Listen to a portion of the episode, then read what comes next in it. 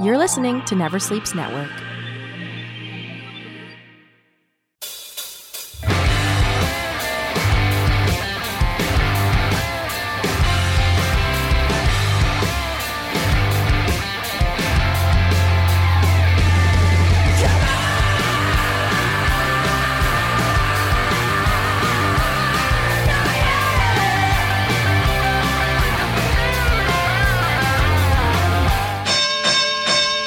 Welcome, family, friends, fans, and foes. It's time once again for Never Sleeps Network's Talking Wrestling, and I'm your host, Casey Corbin. And thank you for joining us on today's journey.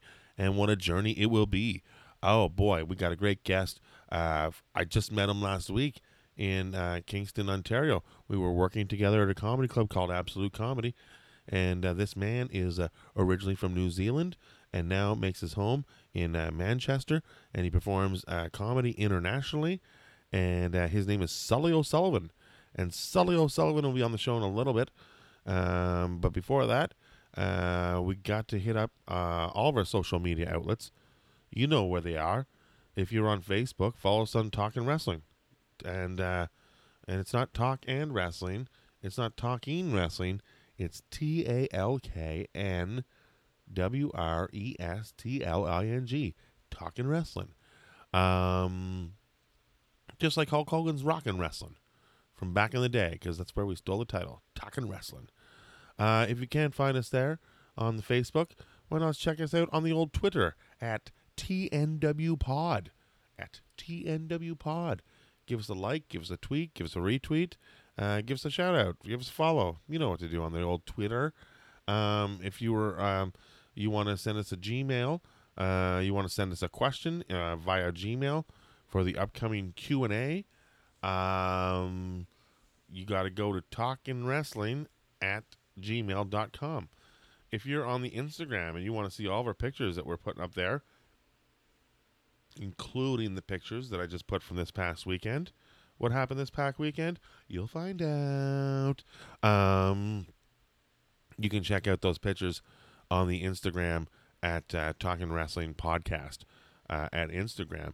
Um, if you're on Spotify, give us a follow, give us a like, give us a heart, um, put us on a list. Whatever you do on Spotify, go there, find us.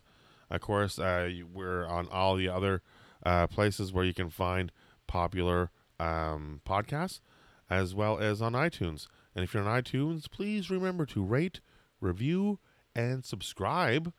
And if you give us a five star rating and a favorable review, we will send you a postcard of your liking. However, however, we need you to get a hold of us and say, "Hey, we wrote a we wrote you a uh, review. Where's our damn postcard?"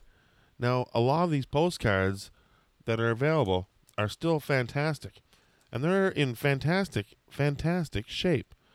Um, we are getting, we got Tommy Rich Wildfire, in case you like him.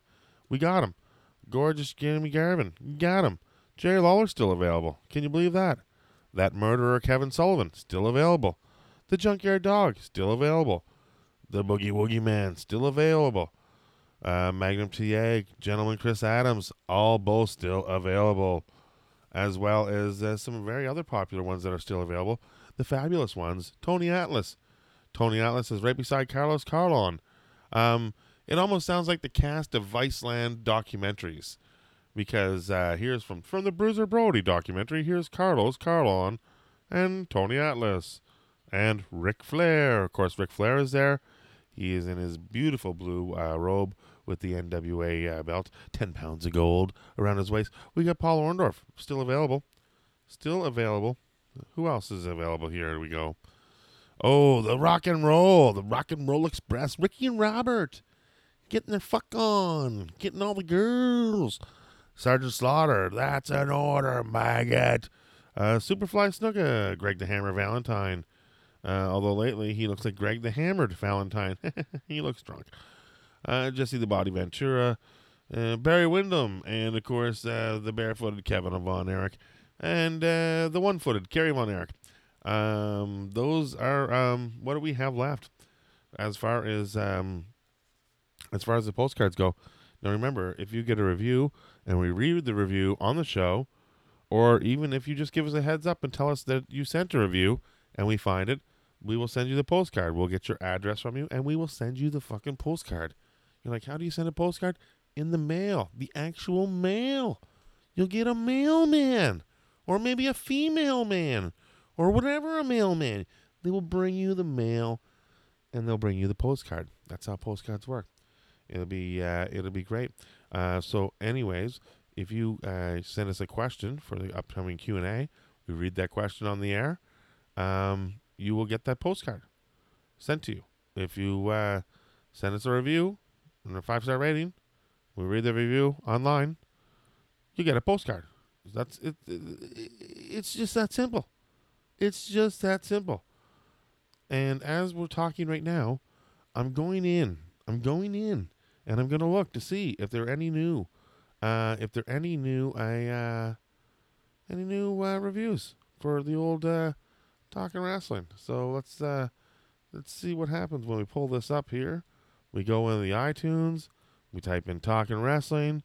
It comes up. We click on the podcast. There it is. Very simple. And then we click on ratings and reviews. And this is on the Talking Wrestling podcast in Canada. Uh, one, two, three, four, five, six, seven. Is this a? Here's a new one. I don't think we've read this one from uh, March fourteenth. Have we read this one? If we, if we have, or if we haven't, it's by G Brooks too, and G Brooks uh, get a hold of us. So it says, as a Canadian and a pro wrestling fan, this shows everything I ever wanted in a podcast. Casey Corbin really knows how to bring the best out of his guests. Hey, G Brooks, Garth Brooks, is that who it is? Garth Brooks? You can tell me, Garth. If you're a fan of the show, just let me know. Where the thunder rolls and the lightning strikes. Beep, beep, beep. Um, but it sounds great in Saskatchewan. And thank you for that five star rating. Tell us what wrestler you want.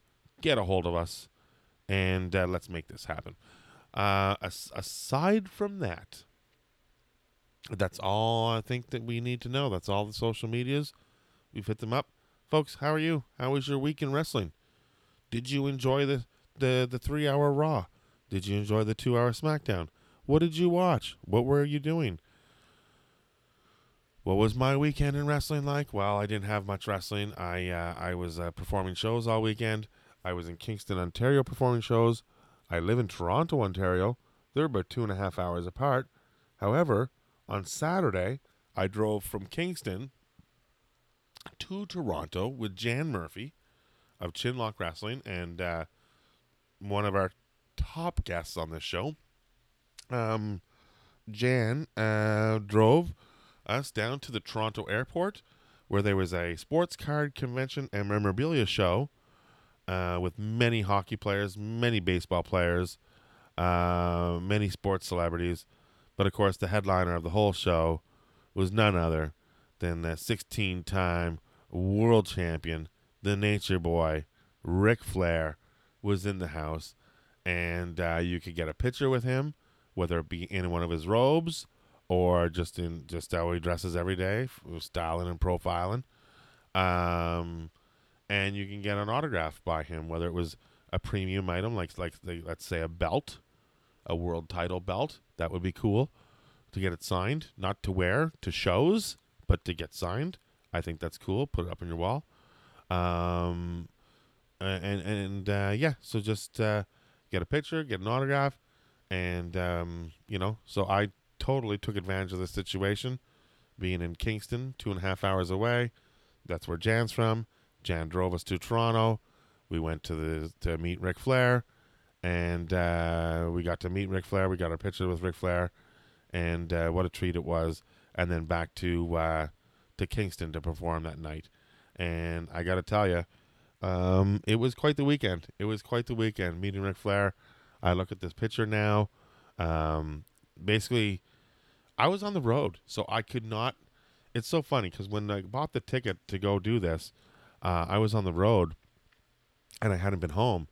And here at the house where I have my wrestling archives, I have plenty of magazines with Ric Flair on the cover. specifically one that I wanted to get autographed. Always, it's from uh, I think it's a, a wrestling '86 or wrestling '87, and it's got Ted Turner on it with Ric Flair on the cover, and it says "Lifestyles of the Rick and Famous." Uh, I've always uh, adored that cover, and uh, I wanted to get it signed. And um, the only thing is, is I wasn't home to get it, and I also wasn't home to get my sports jacket and uh, my golf shirt and my aviators because if I'm gonna meet Ric Flair, god damn it, I'm gonna dress up. I'm gonna you dress up for the champ. He dresses up for us. So, um, you know, uh, I luckily I had someone coming up from Toronto to Ottawa where I was doing shows, and I got them to drop by my house and pick up my blazer, and then I bought a new golf shirt and I already had a pair of aviators, so uh, I got to go uh, meet Ric Flair, and um, the next thing was what am I going to get autographed, and I found uh, two magazines that I bought. Uh, one had Ric Flair on the cover. Uh, it just was called I, I don't even know what it's called. Just called Wrestling um, uh, and uh, he was sort of fish hooking uh, Jimmy Garvin's mouth. Really look, it was a great cover. But then um, I never heard of that brand before. But then I found uh, another brand, Wrestling Eye, which I'd had many issues. Uh, you know, and Wrestling Eye I always refer to as like the uh, the lower tier of the wrestling magazines, like the top of the lower tier. You know, like the sports review series were always like the best ones, like PWI, Inside Wrestling, Sports Review Wrestling, uh, The Wrestler, um, you know, Wrestling Superstars. Those were all great publications, all A1. Um, and then you had your Wrestling Eye, um, Wrestling Wrestlers, you know, just Superstar Wrestling. I don't know. You had all the other secondary ones that weren't as good. Um, but this one was a Wrestling Eye. Ric Flair's on the cover, and some Von Erichs down in the corner. It was just fantastic. I got him to sign it. He signed Ric Flair uh, 16 times. Woo! That's exactly what he signed it. And uh, yeah, so it was very it was very cool. I was dressed up to meet the champ. Um, I was nervous about going in and meeting him. I didn't know what to say. It was funny they took the picture so fast. I wasn't ready. I wasn't I wasn't in the pose I wanted because I was smiling, but I wanted to be serious and giving the four horsemen uh, the four the four horsemen logo, the four fingers up. So I said, "Oh, I didn't want I didn't want to do that picture. Can we do it again? Um, I want to put my fingers up like four horsemen." And then Nature Boy put his uh, four fingers up, and uh, we got the picture. And I said, uh, uh, "Thanks for everything that you've done and everything you do." I said, "Thanks for being you," and he said, "Thank you." And that was pretty much it.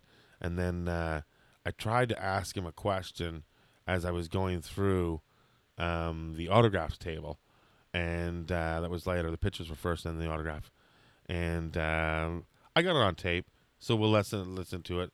And um, I also got Ric Flair. You know, a lot of these guys, Bobby Hull, uh, he was there. Roberto Alomar was there. Denny Potvin was there. Um, all these sporting Hall of Famers are there and uh, Ric Flair is the only one that comes out to music.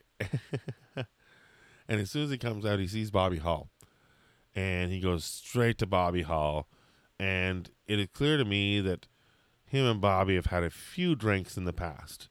Like these guys know each other, and Ric Flair loves hockey. I don't know if you know that about him, but he is a huge hockey fan, and um, you know, so when he sees Bobby Hull there, he was so happy. And then he walks over to where he's signing. He gets a whole, everybody gets their little booth. He has a whole fucking stage. and, uh, and Nature Boy cuts a promo. And, uh, we're going to go to that promo right now. Toronto, one of the greatest sports cities in the world. I think I'm standing here actually 50 feet from the Golden Jet, Bobby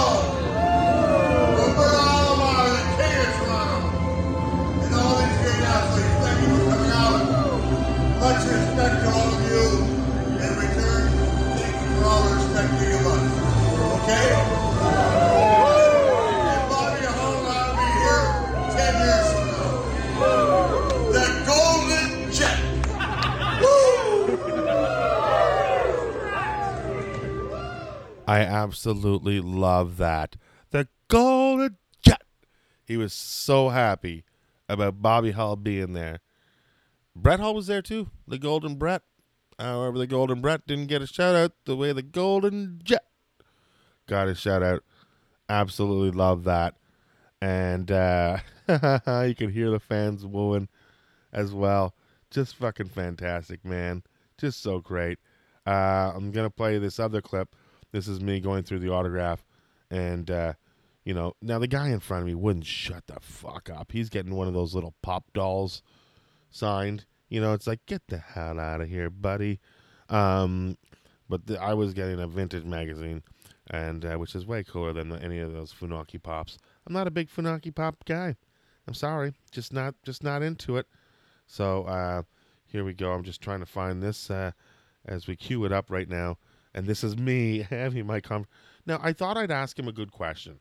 I thought in my hu- in my head, you know, well, I don't want to ask him a question that he doesn't have to think that he has to think about. So I just asked him very simple question. I'm like, I'm just gonna ask him, uh, how many times does he, uh, how many woos does he throw out in a day? So uh, we're going to that right now. Here's uh, Ric Flair signing autographs as I'm about to ask my question, and uh, listen to the guy in front of me and enjoy, enjoy his con- enjoy him here too because uh, he's pretty funny.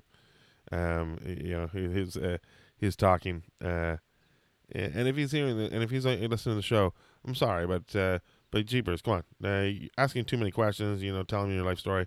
Yeah, just ask him one thing, you know. Here we go. Anyways, uh, listen to this and enjoy. Here we go. When he, uh, re- he reintroduced me to you. He was a WCW guy, so I grew up watching you with my grandfather every Saturday on Thank you very TBS. Much. And I'm also a a ride wrestler too, so I used to do the Flair bumps off the top all the time. All right. Thanks, buddy. Hey, Thank you, buddy. Thank you. How many woos do you see a day? Yep. Do you think? A couple. Couple at least, eh? What do you want, silver? Thanks, champ. That's awesome. Thank you. Silver on this one, too. Thanks, Wendy. We'll see you later. Thank you. and that was it. That was my correspondence, basically with Ric Flair.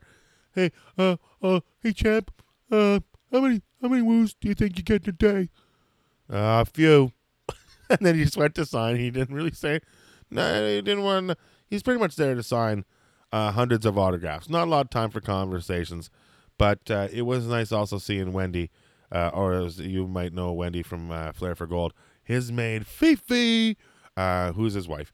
Uh, she was, she also looks fantastic, and uh, was such a sweetheart.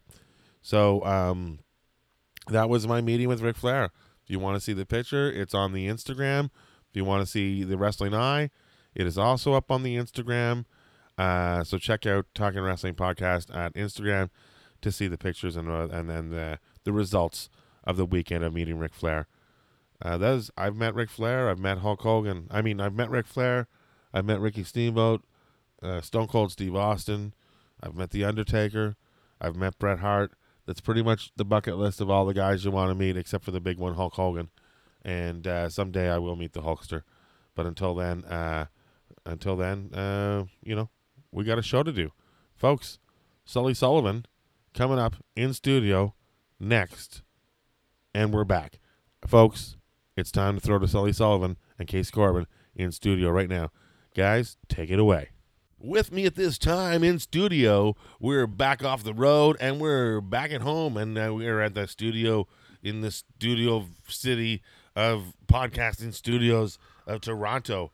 And uh, and and uh, you know what? We got a great guest for you this week. Uh, I just met this man last week in Kingston, Ontario. Uh, we worked together at the Absolute Comedy, and uh, it just turns out, by whim of chance, of circumstance, it turns out he likes wrestling, Hey! what are the odds?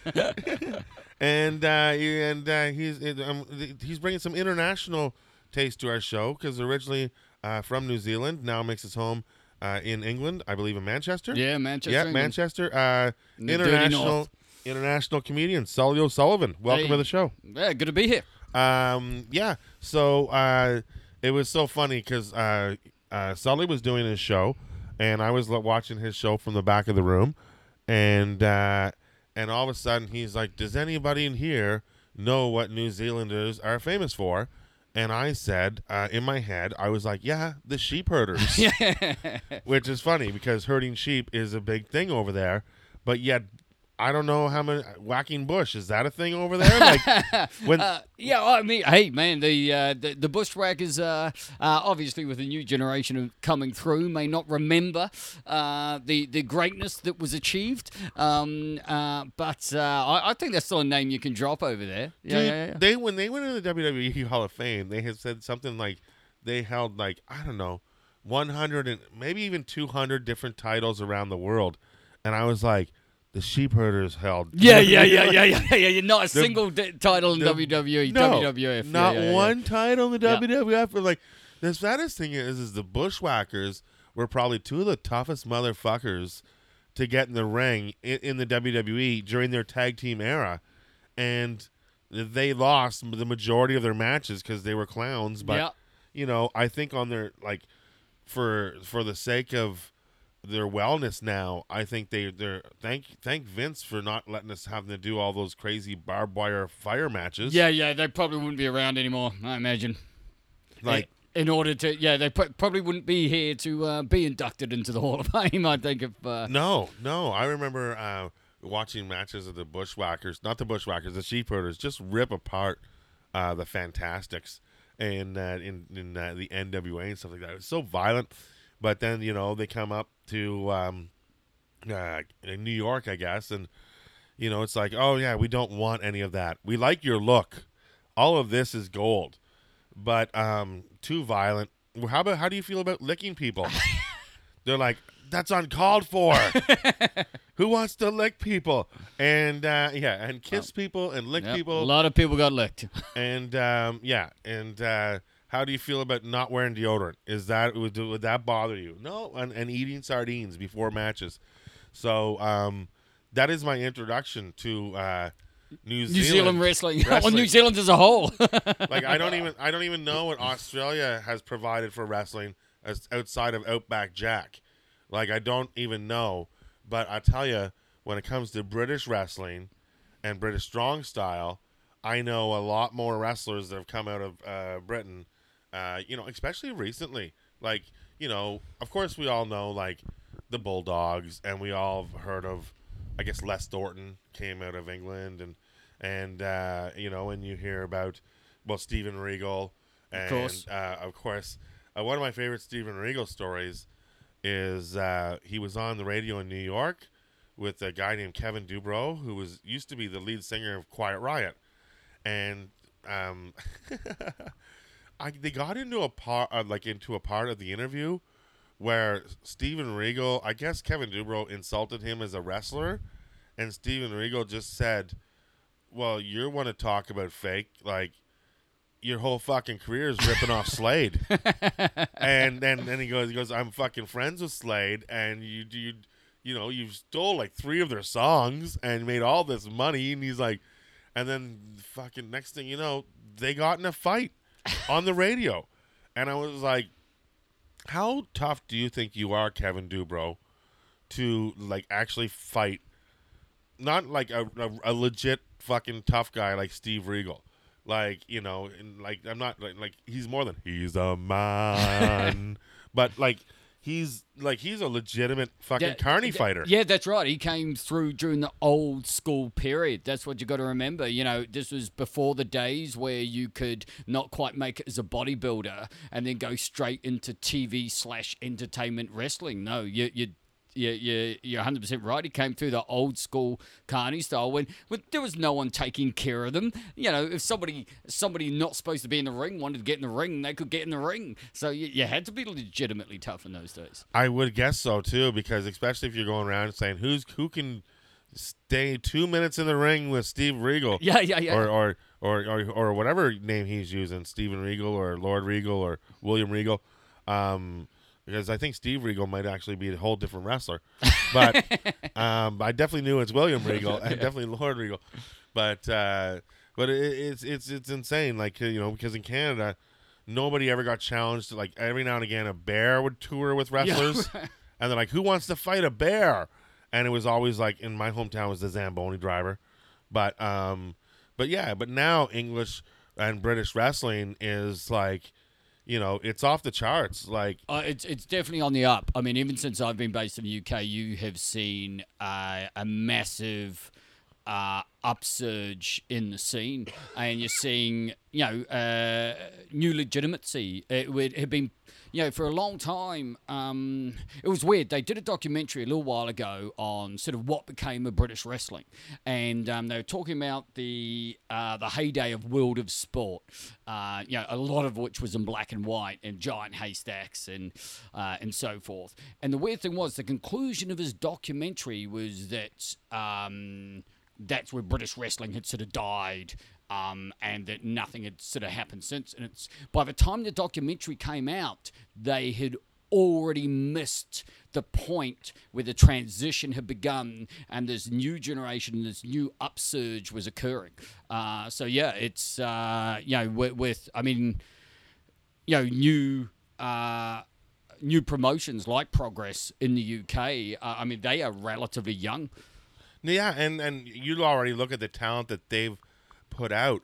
Like you know, they've put out like Walter, and they've put out uh, you know like Pete Dunne, and they put out Will Ospreay, and um, and even Ricochet uh, was there. Yeah. Um, you know, and um, of course Finn Balor was also there. Uh, so a lot of guys uh, from over there kind of got their launching pad from over there, and then have launched either, you know, to North America or say the WWE per se, or even have launched themselves the other way and over to Japan. Yeah, yeah. To, to New Japan, where you have your, um, you know, your you- you'll have uh, um, Fit Finlay's son or is over there now. Not that he's that's Irish, but still, you know, it, uh, you know, and then you have uh, Davy Boy Smith Jr. is over there as well, and a lot of British wrestlers. Um, so how did progress start? Like, cause like you told me, two comics start this, and Uh, I what- look at two. It's, it was difficult enough for us to be in a house for a week, and we could not pull together this podcast. we, we were we were on three days later in Toronto, and we got it together.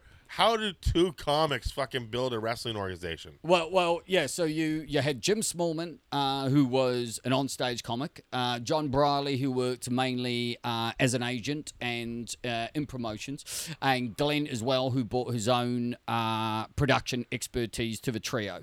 And one of the things you had in UK was a lot of the people running wrestling promotions. Um, all they all they had to bring to the scene was the fact that they liked wrestling and the fact they got off their ass and they'd started a promotion. But they didn't have actually any expertise in running in event management, in promotions per se. Whereas when you had people uh, like Jim and like John decide that they were going to start a wrestling promotion, they already had years of event management uh, and simply being around live entertainment behind them. So they already knew things uh, about production quality that some of these other promotions didn't necessarily know. And until Progress came along in some parts of the UK, people just had nothing that they hadn't. They didn't have a yardstick, so they didn't necessarily know that their little promotion in their town was not doing a very good job. Yeah. Uh, and then you had uh, the progress guys come along and do things properly, and the um, the difference could be really stark uh, against some of the other promotions in the UK.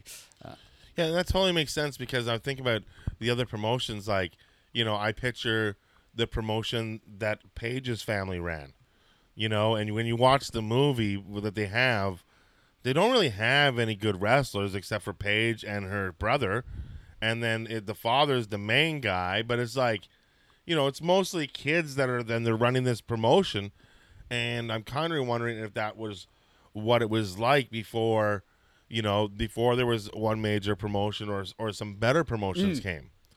The other thing you had uh, that uh, weirdly pro- uh, Progress almost had an advantage was they didn't necessarily have some of the baggage that some of the older promotions had.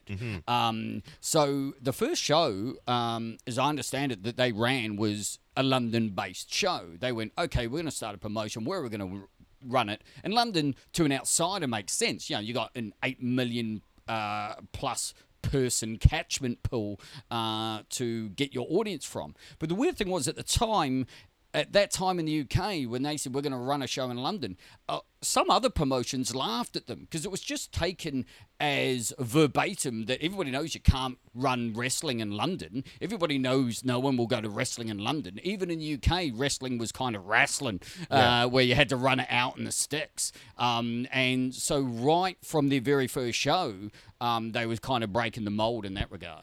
And do you think that's why, and that's where, you know, basically because of that, did they develop their punk rock attitude, where they're like, we're going against the man and we're going against the the the whatever you was- say, we're it- going against It, it. it was very DIY from uh, from day one. Now, having said that, a lot of wrestling promotions are very DIY. You know, they're very hands on. I mean, even in the case where you've got kids running things, I mean that you know, that that's a DIY promotion. Um, but I would certainly agree that they were, you know, that they were they were breaking the mold um, from day one, and they also had momentum from day one that they have never let up.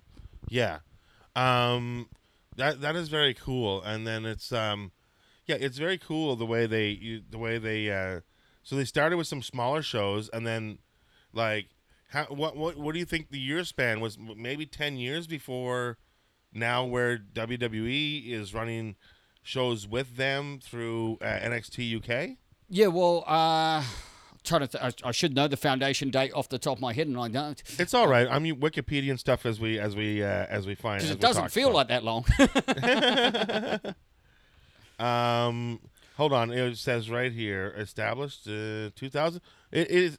It's well, no, it's not that long. Established in 2011, yeah, and uh, by Jim, and you know, and so we look at in the last three years that's happened. yeah. well, where where Hunter's gone over and the and, and that's the thing. I think you do have to some, give some credit to. Yeah, WWE's gone through a change as well. There, there, there seemed to be a while where, and this from an outside perspective, uh, so feel free to disagree, but there seemed to be a while where they were preferred to develop wrestlers from zero, point zero Yes. um, to the finished product, then be willing to take people from the independent scene.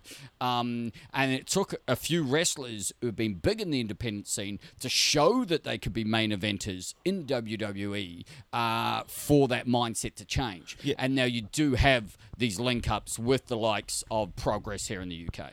Now I do find um, that it is like that, but it's where it's like everything old is new again because when Vince first started the WWE, all he did was pretty much raid all the territories of their top talent That's a fair and then point. and then sign them to WWE. yeah, yeah, yeah, yeah. It's very similar. He didn't he didn't make Vin- Vince McMahon did not make Hulk Hogan. Hulkamania was born and made in the AWA and Vince just signed him away.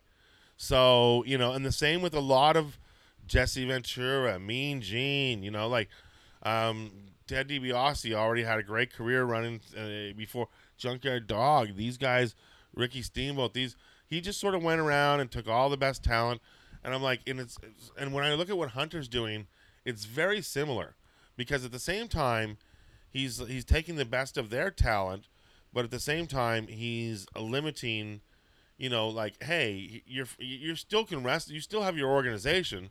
We're just going to take your top four guys. Yeah, look, don't get me wrong. Uh, not everybody uh, likes uh, the current situation. You know, uh, you can never please everybody all the time. It seems like it's repeating itself. Though. Uh, but uh, you know, I would say that uh, I mean, you were talking about the likes of uh, Walter. Um, uh, the UK does now offer a gateway for non-British talent uh, to Yes. the North American scene as well, uh, and, and to other countries. and it's and you know and it's um it- what's interesting about that is too is like you can Walter wants to stay over in in in in in Europe. He'd rather be based over there than have it come in and be NXT America. So it's great that he's over there, and then they can just bring him over Yeah. whenever we need whenever we need him. Um, so many names like have come through. Uh, like when I first saw Mark Haskins wrestle, uh, I thought he was from Toronto, and I already told you this story. I already thought he was from Toronto, and you know because he has that. I don't know. He has a Toronto look to him. He just looks like a, a skid from Toronto. He's got a lot of tats. He's got long hair. It's pretty thin, kind of looks like the drummer from the Foo Fighters. Yeah, you it know? does. It does have that grungy look. Yeah, and uh, and then I saw him in in L.A. and I was like, oh, he's not from Toronto at all. And he was wrestling with another British guy, and uh, who we still have not figured out is who it was. But Yeah, yeah, yeah. I told you who it was. I think it's Nigel Guinness. No, not not Nigel Guinness. No, it's anyways. Um, it's neither here nor there. Um, but anyways, he was wrestling with another uh, British guy against the Young Bucks, and then I realized, oh my God, he's not even Canadian. He's British. Um, that same card uh, when I was down in PWG at Reseda, um, Zack Sabre Jr. was there, and he was actually. I went to the CVS drugstore to get some money out of the ATM. 'cause It's like a block away from the uh, from the venue in Reseda that used to be there, the old Legion Hall, and uh, Walter and Zack Sabre Jr. were there. So I let Zack Sabre Jr. in front of me, but then Walter just butted in front of me. I didn't say anything, but I wouldn't um, have either. I let it happen. But uh, Zack Sabre Jr. is uh, such a fantastic wrestler, but he I don't he's just number one too good looking, and number two um, I I hate I can't stand when they put him in a move and he just steps out of it. or he just like moves his arm. I'm like, that's not how it's supposed to work. You know, it's like I get so angry. And uh, so the first time I saw Walter was that night, and I saw Walter fight Zack Sabre Jr. And then I saw Zack Sabre Jr.'s chest just look like uh, shredded beef. You know, I could not believe it. Um, And that is one thing that's quite cool about the UK scene at the moment is there's a number of guys that I have seen um, in the likes of Progress and the likes of Future Shock uh, in the northwest of England, and then you know sometimes only a matter of months before they're on the network, and and not and this was even before we had uh, UK NXT. Yeah, like you know, I'm I'm looking looking through here, and it talks about um, you know the Brixton Academy where they did their I guess they did their first show, and then um, you know where I told you that I've been to the Alexandra Palace. Yeah, like, old Ally Pally. I would love to see and two thousand people there. I would love to go to a, a card there. Um, you know, and then they expand, uh, and they've been they've run out through Sheffield, and Yeah, uh, the Sheffield one was interesting because, as I understand it, uh, the first Sheffield show wasn't even supposed to happen. Um, the venue in Manchester, who they've worked with a lot, O2 Academy in Manchester, had uh, double booked them. Yeah. And um, the fact is that um, the O2 Academies, you know, they like progress because the show, you know, first bells uh, usually at, uh, what is it, first bell at five, show finishes at eight. I think that's right. Um, doors open at three. That sounds about right. Um, and and and so they're done before a lot of other events would even have people through the door. And the fans do drink and, as well, etc., etc. So uh, Manchester had double booked them, and they were like, "Well, we could give you Sheffield," and they're like, "Oh, it's a bit last minute," and they're like, "Oh, we'll work out a deal." And they're like, "All right, let's find out who wants to go to Sheffield." Um, and they took it to Sheffield. They sold out, and you know now they run shows in Sheffield. It's crazy. Um, so yeah, some of the names that you're familiar with, like these are all a who's who in wrestling right now. It's like, especially WWE. Like, well, not necessarily Colt Cabana, but uh, El, Ligero, uh, Mark Haskins, Zack Sabre Jr., Adam Cole is the first non-European wrestler to uh, win a Progress. Um, of course, Finn Balor um, defeating Zack Sabre Jr., Jimmy Havoc, uh, you know, Samoa Joe, Roderick Strong, Tommaso uh, Ciampa. Like, these are all uh, wrestling fans know all these names. The first time I saw Eichmann was uh, at a Progress show, and I remember seeing him and thinking he needs a bigger stage. Uh, Yeah. yeah, yeah, yeah, yeah. Uh, s- uh, even like uh, 2016, the country, uh, the the company began working with other promotions. Um, the, the, the WWE Cruiserweight Classic, 2017. Uh, Pete Dunne, Tyler Bate, Trent Seven, Mark Andrews all participated in the uh, UK Championship tournament, um, and uh, Bate being uh, uh, crowned uh, first WWE United Kingdom champion. Um, it also talks about the international expansion and this is kind of cool because in 2016 they came to Canada, specifically Toronto, and Smash Wrestling had its title defended at a Progress show. Uh, the three pro uh, co-promoted shows, two in Ontario in September.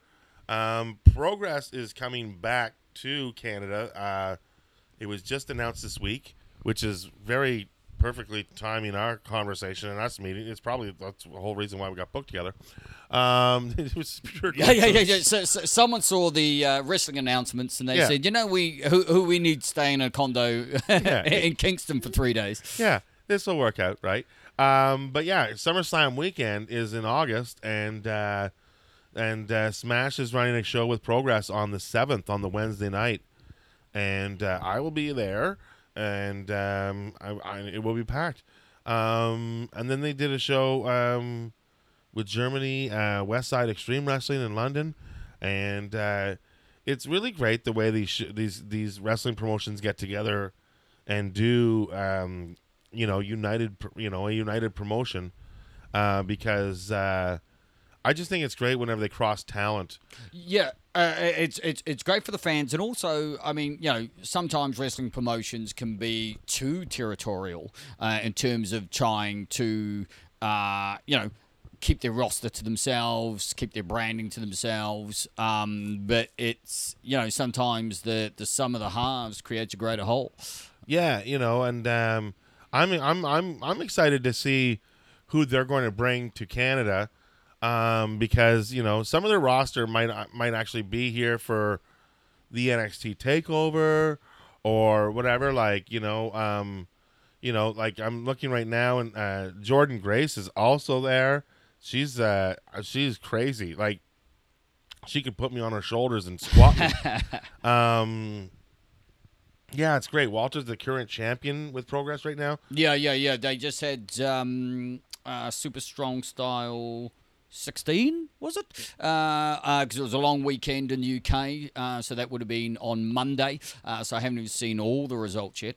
Um, uh, but in fact, I did message Jim to try to get. Uh, a little bit of skinny on uh, what they might have planned for Toronto, and I know he's seen my message, but he ain't got back to me yet. But uh, as, as as I said, they had a show going on that day, so I, th- I thought getting any info out of him might be a long shot. I do like that they have uh, names for every one of their shows. Yeah, oh yeah, yeah, yeah, yeah, and they uh, they have uh, they have no shame in what they name things. no, like there's uh, there's one show called Thunder Bastard Beyond Thunder Bastard. Uh, one of my favorite show names of all time was Men Throwing Men at Other Men. That's uh, yeah, sums up wrestling in a nutshell. Uh, Chat- not- no, sometimes of course there's woman throwing woman at other woman. Uh, chat shit get banged. Yep. Now Another corker. and, and, and I have a funny feeling there was um, man shouting at cloud, old man shouting at cloud. Yeah, Uh, yeah. Was, was, was men, another name. Men throw men at men. That's great. Uh, week matter, midweek matters. Uh, chase the sun. I love, I love it. I love it. I love it, and I love that they're uh, they're coming over. The last time I saw, also uh, out of England, I'm a big fan of What Culture, uh, the What Culture channel. I don't, I, I know they do a lot of other geek things, but I just watch the wrestling, and they tried to uh, start up their own wrestling for a while, where they were going to produce their own matches. They did a whole tournament where it was like um, uh, a World Cup, a What Culture World Cup, and they came here to Canada and they had the best of the Canadian indie wrestlers wrestling. So Canada would be represented uh, when they went to the the World Cup, and I'm trying to remember who won, but like we're talking like really good matches. Like um, Mike Elgin was involved, uh, Kyle O'Reilly. Um, oh jeepers, who else? Uh, uh, Frankie the Mobster, Davy Boy Smith Jr., uh, Mike Speedball Bailey, uh, Brent Banks. Uh, I'm trying to think of who else, but it was like an incredible card of like, it's amazing all these guys are Canadian. And then they did the same thing with the U.S., with the UK, and uh, Japan. And then they had a final like tournament and everything.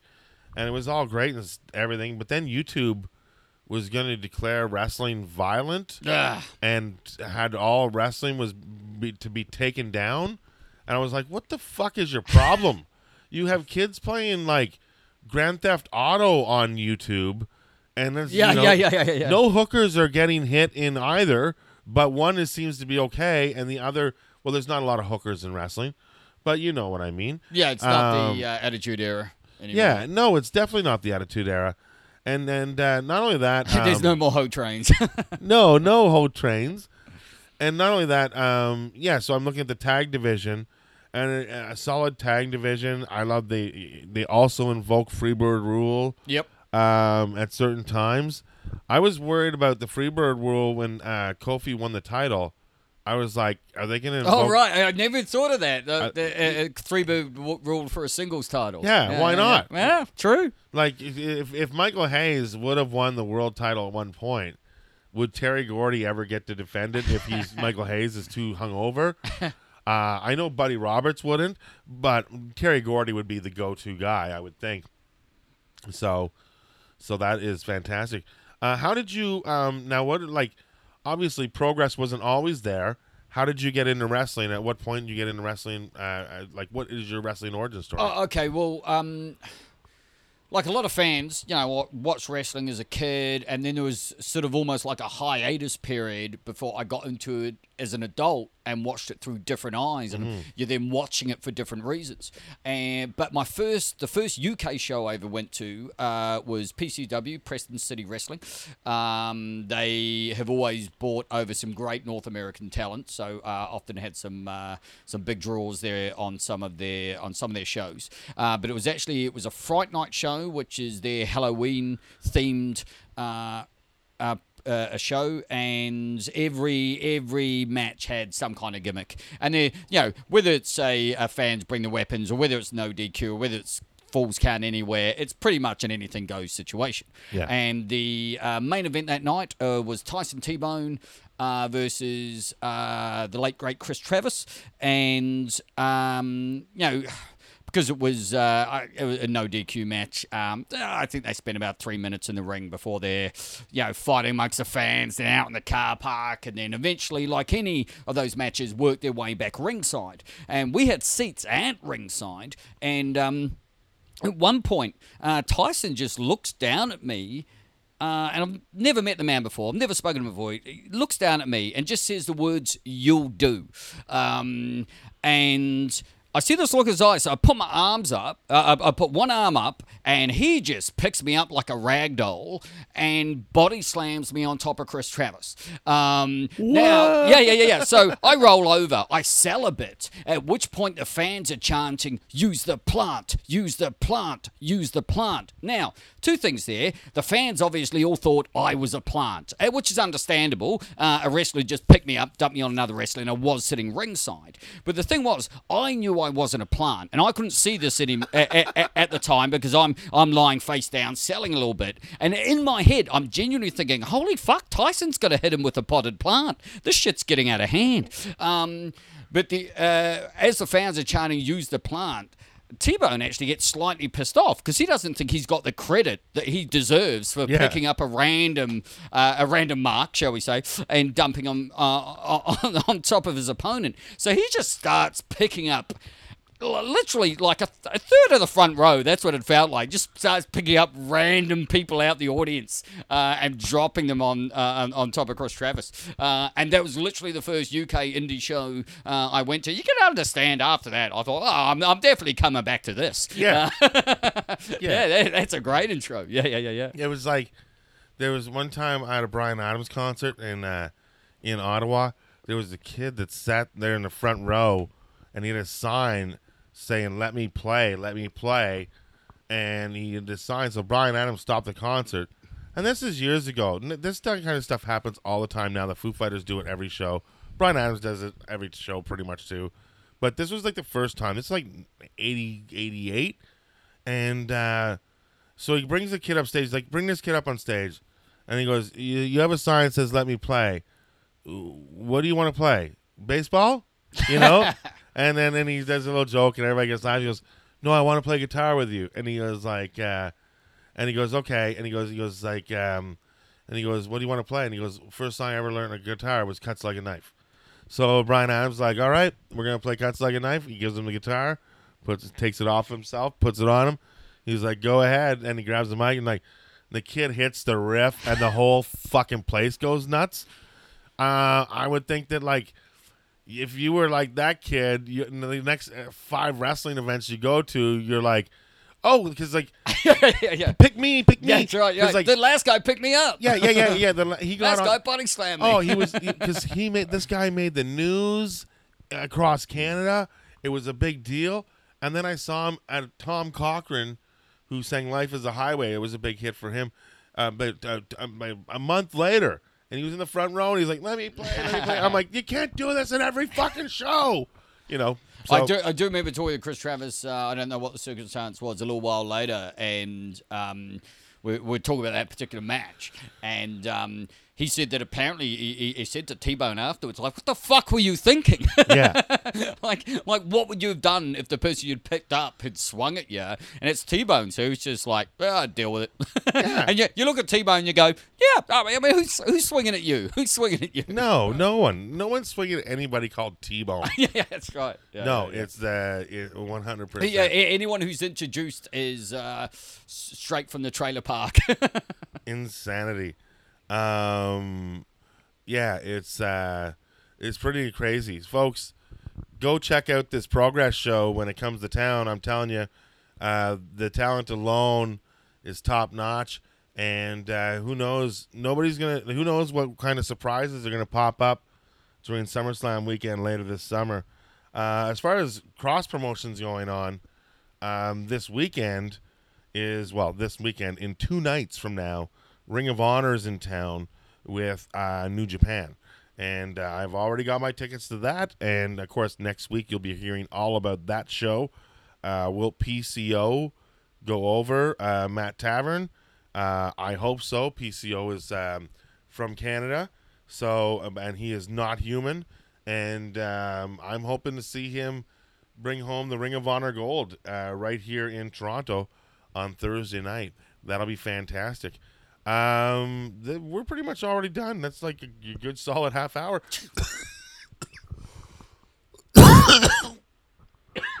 it does sound like you're done indeed. At the sound of the third cough, um, now we'll, we'll edit that coughing out. But um, so um, but anyways, uh, there's this is the time of the show where we'll we'll plug you.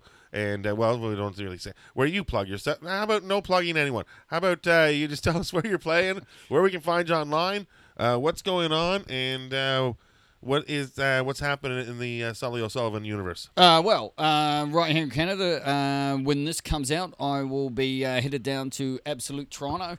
Um, the following week, I'll be at Absolute Ottawa, and then I will be back to the UK. Um, biggest project I've got coming up uh, August uh, be the Edinburgh Fringe Festivals for any international listeners.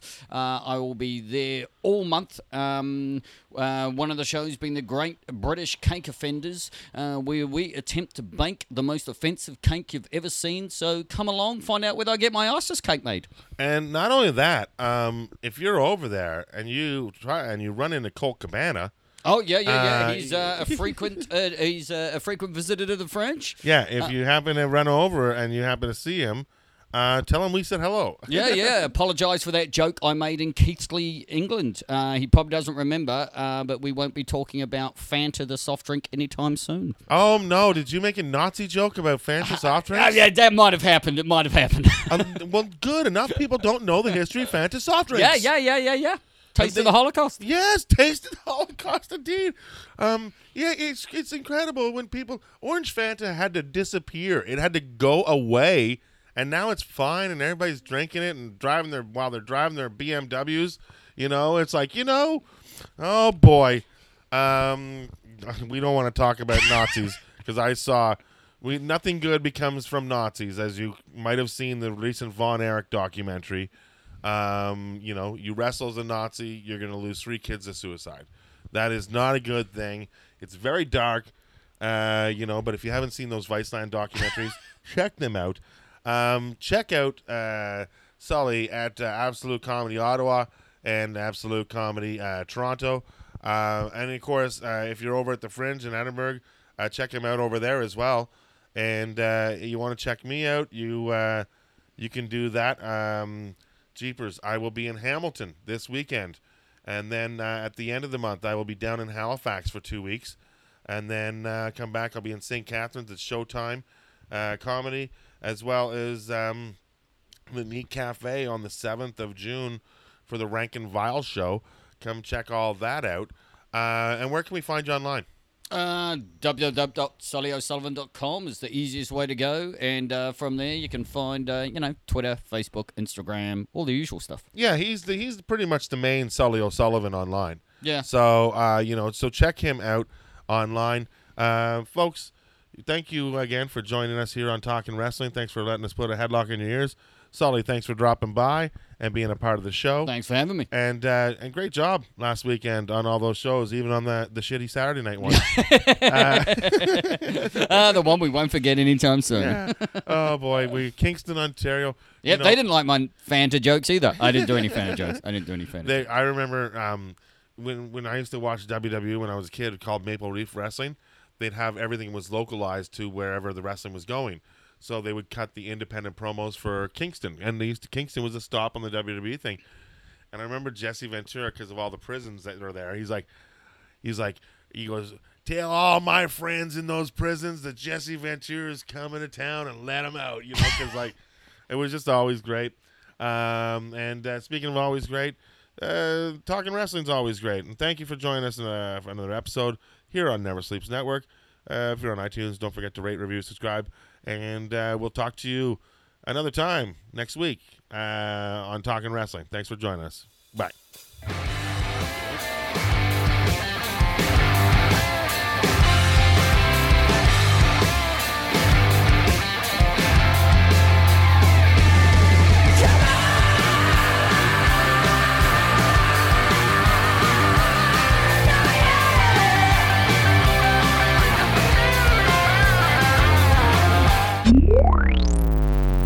Never Sleeps Network. This has been a Never Sleeps Network production, executive produced by Alex Ross. For more information and content, visit neversleepsnetwork.com.